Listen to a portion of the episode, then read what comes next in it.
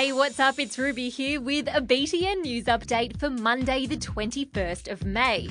First up, the Hawaiian volcano that's been erupting for two weeks straight, Mount Kilauea, is still spewing lava, ash, and poisonous gas into the sky. The molten rock has made it all the way to the Pacific Ocean, and it's claimed its first casualty too, in a seriously crazy way. A guy who was just hanging out on his third floor balcony was seriously injured when he was hit in the leg by flying lava. Yikes. Nearly 2,000 people have had to evacuate so far, and there are more people on standby, ready to go if they have to. We do have to be ready to go with our bags packed and our masks nearby.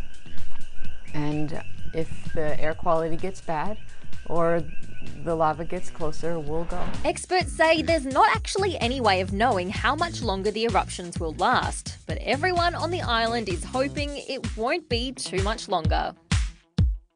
What will probably be the wedding of the year happened on the weekend, and if you weren't invited, you were probably one of the hundreds of millions of people all over the world who tuned in on telly to watch Prince Harry tie the knot with American actress Meghan Markle.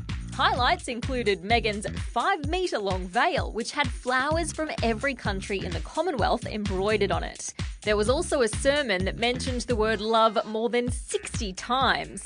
There's power power in love. And the Kingdom Choir. Hey, yes. The newlyweds are delaying their honeymoon for a while and getting straight into their royal duties. Fraser Island is one of Australia's most beautiful destinations.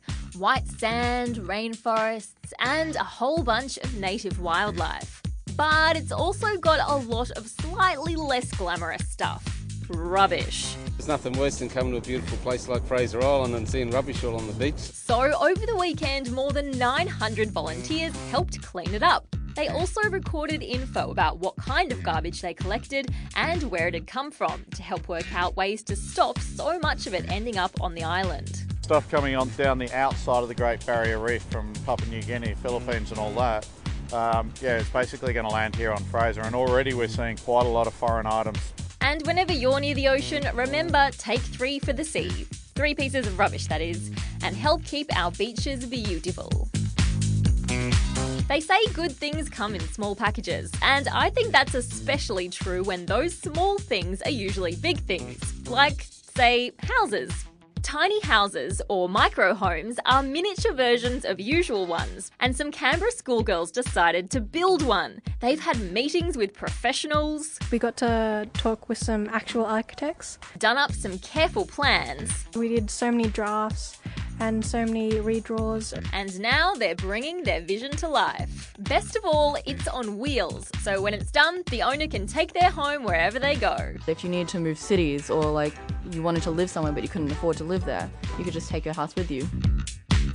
And in this brave new high tech world we inhabit, there are a lot of people out to get Insta famous. If it's a dream of yours, you now have some computer generated competition.